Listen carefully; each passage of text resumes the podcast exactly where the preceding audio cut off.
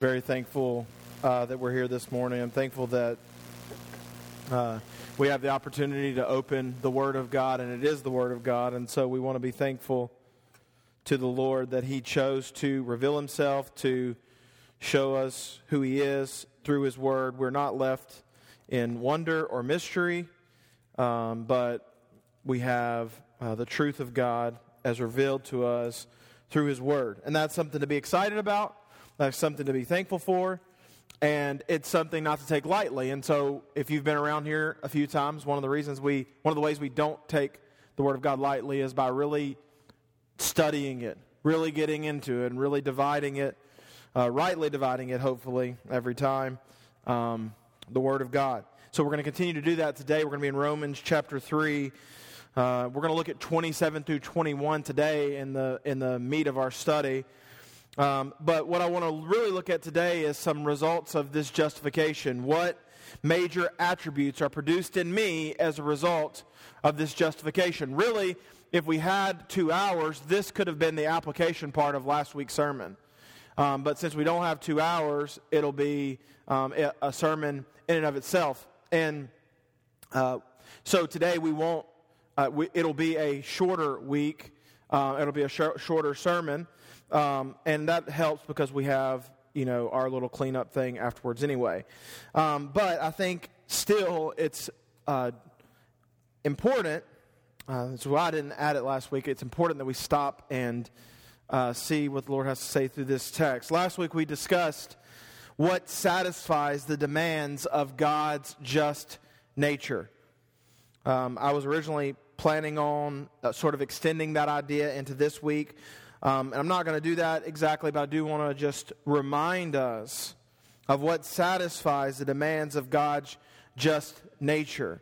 We saw, as I hope we see in some way every week, that it was actually Christ's sacrifice and Christ's sacrifice alone that satisfies the demand of the just nature of God. We have been seeing about justification over the last few weeks, not by the works of law, not by something we could have done, not some, by something we could have earned. It's the free gift of God. It is by uh, through Christ alone, by faith alone. It was by His blood we talked about last week. We talked about specifically how His wrath was satisfied, how His demand for justice was satisfied. We talked specifically about it being by His blood, about it being by His death. We saw how this sacrifice reconciled both the Old Testament saints and the New Testament saints all the way until he returns. With the ultimate conclusion being God remains just and holy because the sacrifice of Jesus is still, was then, and will forevermore be a worthy sacrifice, an appeasing sacrifice. It pleased the Lord. It satisfied the Lord. Will you look with me really quickly so we can just kind of um, just look back through this just really quickly. Romans 3, verse 25, that Drew just read. Whom God put forth as a propitiation, a pleasing sacrifice, a sufficient sacrifice. Propitiation means a pleasing sacrifice by his blood. His blood. By, uh, to be received by faith. This is to show, this was to show the righteousness of God. Because of his divine forbearance, he passed over former sins. What Paul is uh, saying here is that um, it could seem like God is unjust because he did not look to the Old Testament saints that who lived by faith and who were justified in the same way he has looked at everybody else. From the New Testament on, it says Jesus is the way. And if Jesus was not the way to justify the Old Testament saints as he is a way to justify the New Testament saints, then it would might seem to you and others that God is unjust. But what we find out is, is that the righteousness of God is displayed in the fact that Christ is a sufficient sacrifice for those former saints of old, of the old covenant, who were who were righteous by faith, as he is for the New Testament saints. From, from then, from his um, first coming until he returns again. So that's sort of where we are today. And today, um, as an introduction to chapter 4, but also as sort of application and for some clarity, I want us to look at some attributes we show as a result of our justification. And for that, we'll read Romans 3 27 through 31. Romans 3 27 through 31. then what becomes of our boasting? Is it excluded? By what kind of law? By a law of works? No, but by the law of faith. For we hold that one is justified by faith apart from the works of the law. Or is God the God of the Jews only? Is he not the God of the Gentiles also? Yes, of the Gentiles also. Since God is one who will justify the circumcised by faith and the uncircumcised through faith, do we then overthrow the law by faith? By no means. On the contrary, we uphold the law. We pray with me today? Lord, would you teach us from your word? Would you help us to understand that your word is true, it is real, it is active, it is sharper than any, any two edged sword, is able to teach us and heal us and make us more like you. Lord, would you make us more like Christ? We love you. We're thankful that you love us first so that we have the ability to love you and love others. It's in the name of Jesus we pray. Amen. I have three ideas from our text today that we need to be reminded of. I think all three are equally important, but not exactly uh, in the ways that I've always thought, and I hope to kind of explain that today. These attributes or results of justification come about because salvation is in Christ alone. So, the three kind of ideas, and uh, they'll be up there separately, but I want to give them to you today at first. No, they'll be up there as we go. Because we are justified by grace alone, by faith alone, through Christ alone, we have no cause for boasting. These are results of our justification. By, because we are justified by grace alone, through faith alone, in Christ alone, we have no cause for boasting. Because we are justified by grace alone, through faith alone, in Christ alone, we have no cause for division. Because we are justified by grace alone, in faith alone, through Christ alone, the law is confirmed. These will be up here as we go today, so you don't have to write all those so quickly. I want to approach the first one for you. Since we have been justified by Christ alone, we should put away all pride. There have been a lot of times in my life when the statements, because of your dad or because of your father, they have assisted me greatly in my life. There have actually been several instances on the side of the road where those words have been a lifesaver. Mr. Holbrook, do you know why I pulled you over today? Yes, officer. But a better question is, do you know Bruce Holbrook? I, that's exactly how it happens, actually. Um, I have no shame in that. I remember a time in high school um, where I was pulled over and I should have gotten a ticket. And the officer came to my car and he said, Is your dad a Memphis police officer? And I said, Why, yes, sir, he is. As a matter of fact, why do you ask? Well, I've worked with him before, and he's a good man. And I'm not going to give you a ticket today, but that's the only reason why. But I promise you, if I see you do what you did, which I will not announce right now, if I see you do what you did again, you will get a ticket. Drive safer. Although I, have bragged about these stories a few hundred times, and I guess again today, um, I didn't really have anything to personally brag about.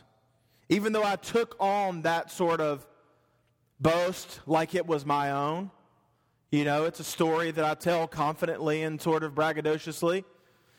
Um, I didn't have anything to personally brag about. I've also, there have been times in my life where I've gotten approval for, approval for things or certain fringe benefits, I'm convinced, because of my dad. I, don't, I can't prove this to be true, but our names are one letter off.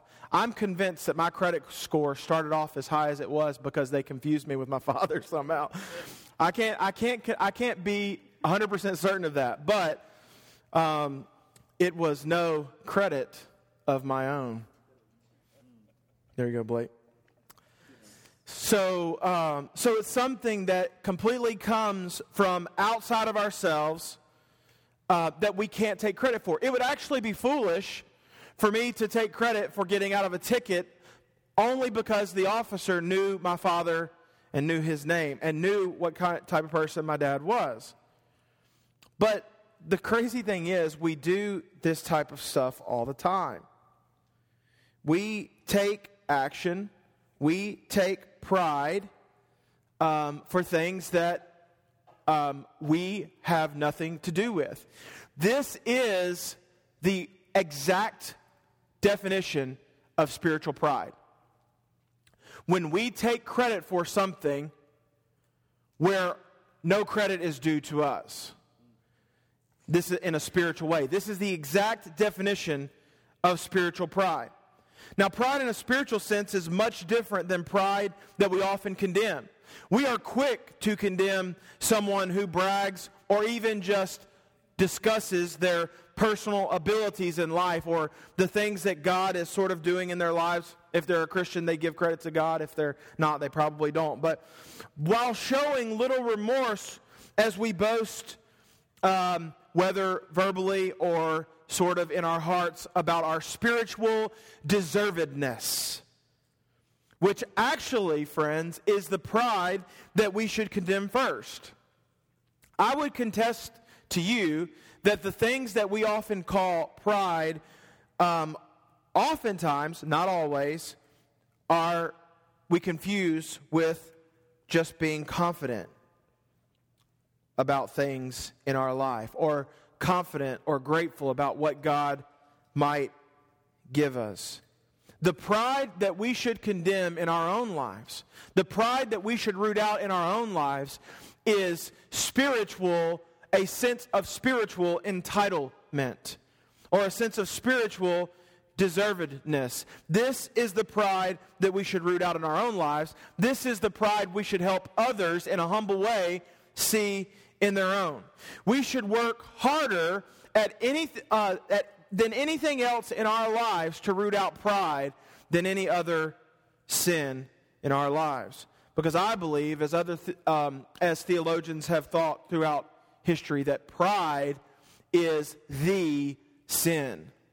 Pride is the sin. And a bunch of other sin can be sort of headed off at the pass, if you've watched an old cowboy movie, uh, can be headed off at the pass by controlling, by beating down, by taking on pride in our own life. C.S. Lewis says, uh, said at one time, the essential vice, the utmost evil, is pride. Unchastity, anger, greed, drunkenness, and all of that are more flea bites in comparison. It was through pride that the devil became the devil. Pride leads to every other vice. It is the complete anti God state of mind. John Piper said, I was born into a believing family through no merit of my own at all. I was given a mind to think and a heart to feel through merit, through no merit of my own at all. I was brought into the hearing of the gospel through no merit of my own at all. My rebellion was subdued, my hardness removed, my blindness overcome, and my deadness awakened through no merit of my own at all. Thus I became a believer in Christ through no merit of my own at all. And so I am an heir to God, of God with Christ through no merit of my own at all all. Now, when I put forward effort to please the Lord who bought me, this is to me no merit of my own at all, because it is not I, but the grace of God that is in me he noted 1 Corinthians 15:10. God is working in me that which is pleasing in his sight, Hebrews 13:21. He fulfills every resolve for good by his power, uh, 2 Thessalonians and Hebrews 13:21. He fulfills every resolve for good, excuse me. Yep, 2 Thessalonians 1.11. I said that wrong, sorry. He, re- he fulfills every resolve for good by his power, 2 Thessalonians 1.11. And therefore there is no ground for boasting in myself, but only in God's mighty grace. Let him who boasts, boast in the Lord. 1 Corinthians 1, 31. Spurgeon said it more simply. Grace puts its hand on boasting's mouth and shuts it once and for all. It is the gift and justification that we have seen through Christ that eliminates boasting. Pride should be put to death in us. Pride, like any other sin, should be put to death in us. But even though we put work into eliminating that sin, our lack of boasting is much more about our theology and much more about what God, proof of what God has done in our lives than it is just beating that sin down. Boasting about our life, about our circumstances, and our ability to overcome sin is surely a sign that pride has not been eliminated for our li- from our life. So, how do we know that we struggle with this spiritual pride? How do we know that we struggle with this spiritual pride? The first way, I think, is we have a high view of man's role in salvation. The higher view that we have of ourself and our role in our salvation, the higher view that we are, the higher prideful view that we have. The idea that we could choose God, the idea that we could quicken ourselves, that we could awaken ourselves, the idea that a dead man can raise himself to life. The higher view that we have of man's role in salvation the stronger we know that pride exists in our life. What's another way? When we act as if we operate independently from God's grace. We act as if we operate independently from God's grace. This is when we do not depend on God for our sanctification. This is not when we do not depend on God for our sanctification. Listen, for many years I deceived myself to believe that my prayer life stunk because I just trusted in God too much. This is idiotic as I think about it. But I believe that my prayer life was, was so short and so concise because I just had so much faith in the Lord that He would do it. I had so much faith in the Lord that He would take care of things. Friends, I want to tell you something. You may never have experienced that. You might not even be able to relate with me, but I want to tell you something. Faith, where pride has been pushed down, pushes you and draws you to prayer instead of pushes you away from it. Faith, where pride has been pushed down, draws you to, to glean from God through other spiritual disciplines like scripture memory, like reading the Bible not to say, I'm good today. Because the truth of the matter is, a faith where pride is pushed down shows our inability, which therefore reveals our neediness, which therefore makes us desperate, which then only can cause us to lean, not on our own understanding, but lean on the grace and the love and the power that only comes from God. Friends, when we draw away from prayer, when we draw ourselves away from the spiritual disciplines, it has nothing to do with time. Every time someone tells me, I just don't, I haven't made the time, I don't have the time, I, my, my, my bull crud meter goes off. The reason, friends, the reason, friends, we don't rely through, on God through prayer or other spiritual disciplines is not because of time, it's not because of energy, it is because of pride. And there are two areas that that covers. Either we think we've got it or we think what God has can never get it for us. Do you hear me?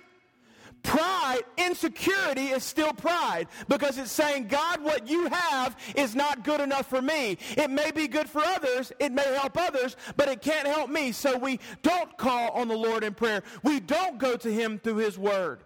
We don't memorize the scriptures. We don't practice other spiritual disciplines for two reasons. We think, God, we got this, or God, what you got is not good enough for me.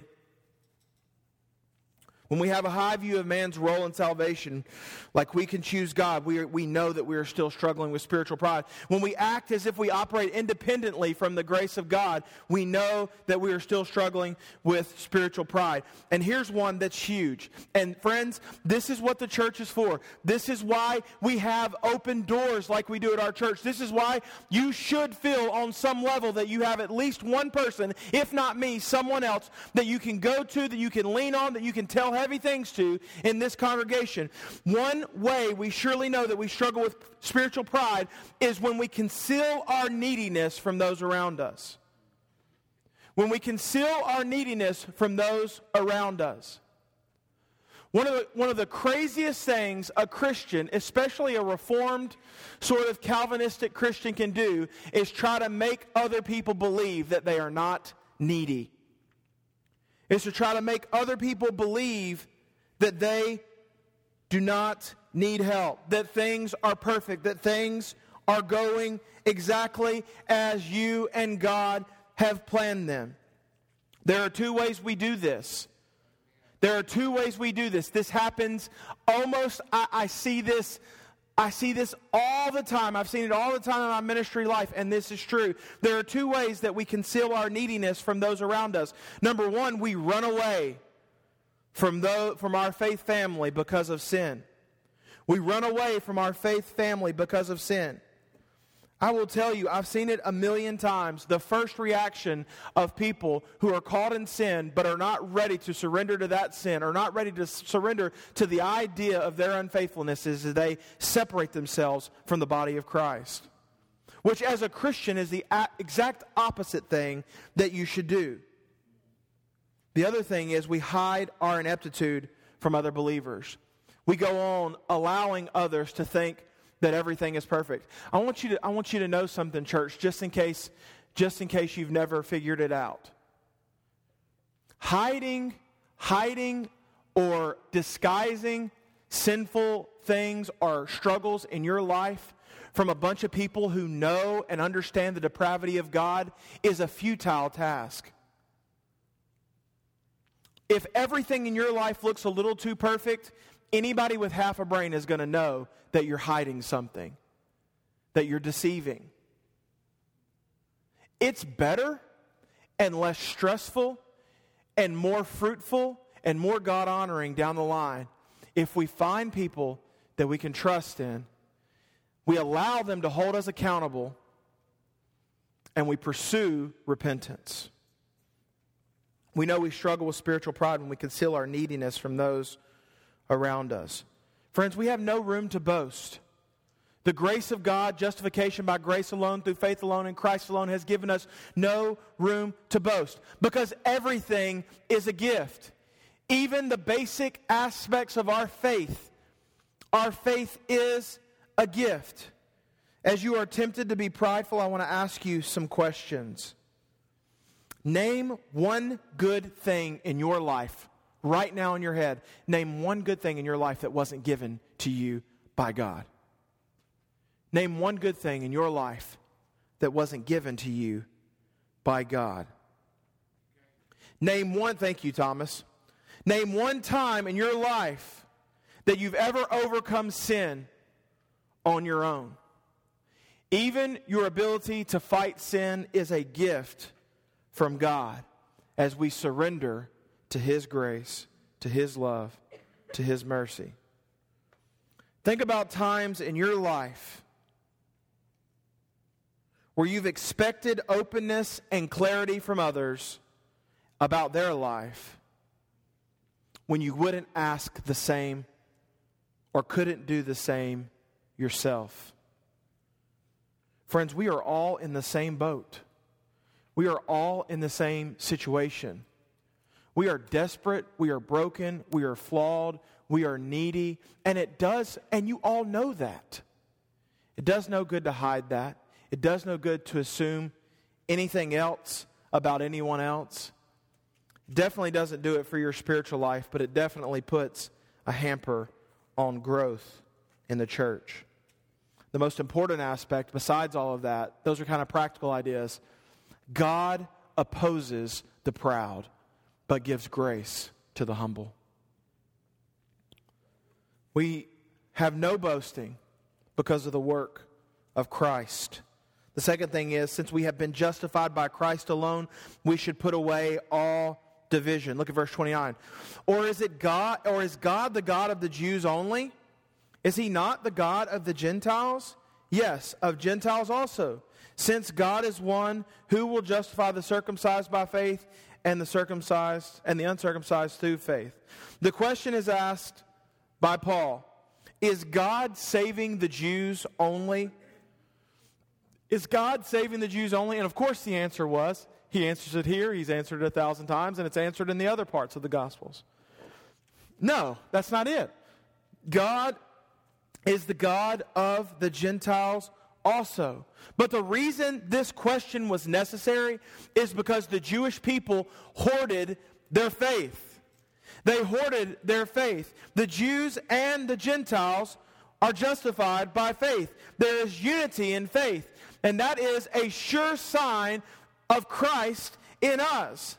Unity with others comes from gospel transformation, an openness to the idea that someone who you think couldn't possibly become a Christian can, through the grace of God and the mercy of God and the love of God and the salvation that only comes from God, can become a Christian is a sure sign that we understand what the gospel truly is telling us. The idea that someone who you never thought in a million years could be redeemed, can be, and is redeemed is a sure sign of this gospel reach because of the love and the mercy and the grace of Christ. Unity with others is a sure sign of gospel transformation. The Jews hoarded this, and I would say we do a good job of doing that ourselves. Whether it's because of laziness or apathy, or mainly just because we don't care about that person because that person is not like us in a thousand other ways. We are much like this. To where God is asking us today and practically, is Jesus' blood only for Calvinists? Is Jesus' blood only for Baptists? Is Jesus' blood only for evangelicals? Or is the blood of Jesus for all who would believe? So, how do we relate to this? How do we relate knowing that the blood of Christ has broken down all divisions? I think there's two little things you need to see, and you can write these down if you want, but just remember them, please. We should work to eliminate fractures within the body of Christ. As much as we work to eliminate pride, we should also work to make sure we are not the cause of, in participation to, or even on board with in any way fractures within the body of Christ. Friends, I've said this a hundred thousand times and I'll say it again.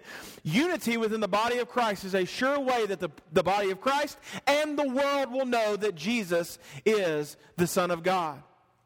Unity within the body of Christ is a sure way that the world will know that Jesus is who he says he is. We should, uh, we should work to eliminate fractures within the body of Christ. We should work to eliminate fractures within the world. Now, this is a little more tricky. Because I'm convinced the only thing that reconciles the races in this world is the gospel of Jesus Christ. I'm convinced. You have seen other ways about it, and they are not much successful.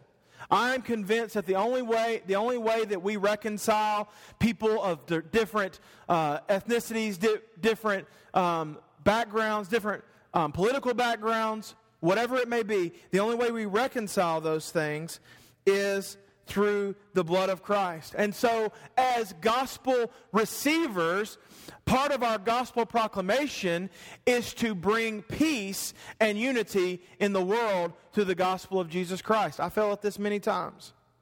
A lot of times, fear leads me to be a person that is not a person of peace. But as people who have received the grace of God, as people who are putting down pride in our lives, we should be humble enough to work to eliminate fractures within the body of Christ and to eliminate fractures within the world. No socioeconomic status, no personal personality types or likability, not race, no matter what it may be. No fractures like this. Now, understand there are natural fractures that happen. I mean, denominations exist because some people obey the Bible and some people don't. Denominations exist because sometimes of just simple preference. I don't, under, I don't think denominations are inherently fractures within the church. But I think we can work in some ways along these differences. to be unified in Christ. For people who take a more Calvinistic standpoint, a more reformed standpoint, this should be much easier. This should be much easier to say, look, we are all depraved, desperate, in need. The person who is full of sin is just in need as the person who is just sort of right on the crux of Christianity. It should be easy for the Reformed person, for the Calvinistic person, because we study and we know and we have a greater idea about theology. But the problem is, with knowledge tends to come this puffing up, this arrogance. So the more we know, the more we tend to somehow take credit for what God has done. Oh, do you know Bruce Holbrook? And we walk away like, you know, like we got ourselves out of the ticket. When the more we know should lead us not to be puffed up, but to be the most humble people that we know, which sounds like a t shirt or something Michael Scott would say. I'm the most humble person I know. I want to give you one more thing before we leave today. Since we have been justified by Christ alone, the law is confirmed by our lives. Since we've been justified by Christ alone, the law has been confirmed, is confirmed by our lives. Paul said, We never, may we never nullify the law, the law by our lives. May the gospel never nullify the law. He said, May it never be. This means a thousand times no. May we confirm the law or establish the law, he says. Establish law means to cause it to stand or to make firm. Often we talk about how the law establishes us. By keeping the law, we look, we talk, and we act more like Christ. So the law sort of establishes us as Christians. We show that we are a new creation by a transformation of our mind and our heart that leads to a whole life transformation. But also, our lives confirm that the law and Christ are connected. When we keep the law and we are sort of conforming to this law, we are confirming in a small way that Christ is the perfect keeper of the law. When we obey the ways of God, we are saying that we are from God and that Jesus is God. If Jesus fulfilled the law, how then do we keep the law? If it's fulfilled, if it's sort of been taken care of, what is this law that it's talking about that we keep? I want to give you two ideas. This is not two points. This is just two things to think about as it concerns keeping the law. How do we keep the law and live by faith? The first is this the Ten Commandments are a good place to start. The Ten Commandments were not thrown out. The idea of God's moral law is not thrown out. But more importantly, or, or just as important, is the principle of the law. As Christians, as we keep the principle of the law, we honor God. We show Christ. Now, what do I mean by this? Have you ever known something to be sort of technically not wrong, but technically not right either? Like you aren't disobeying the law to do something, but you aren't exactly keeping the spirit of the law. This is, this is classic Phariseeism. They had the law, but they could not keep the spirit of the law, so they created more rules and more regulations that in trying to keep the law, they actually put further condemnation on themselves. There is one rule in basketball that's like this, and it bothers me to no end. There is a rule, you know, a, you know, a, you know what a foul is. Even if you're not a basketball fan, you know what a foul is, right?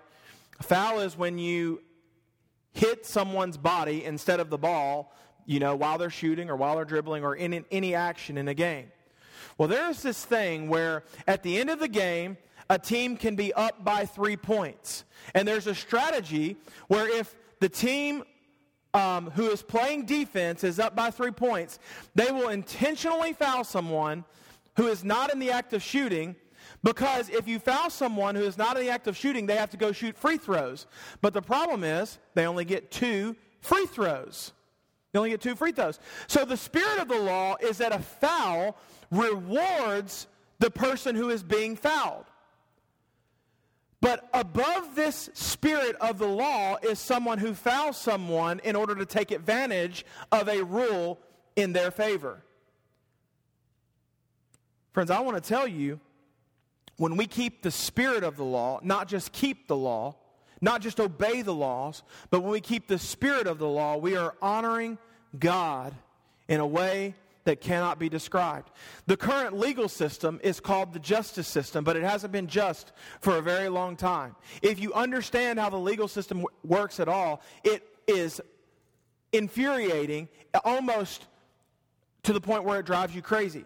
But the legal system is legitimately set up now not to find an innocent person, but to get a not guilty or guilty verdict based on what you are trying to do.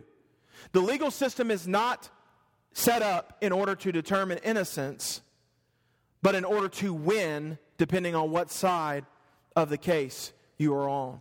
This is not within the spirit of the law, friends.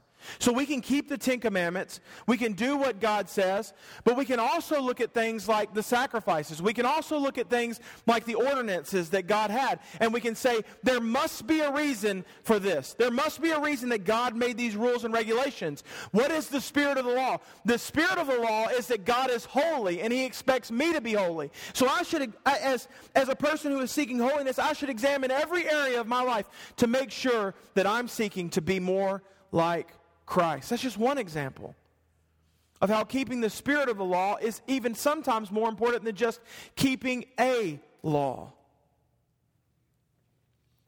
When we follow the commands of God and in the spirit of the law, we confirm, friends, that Christ is God and we confirm the law.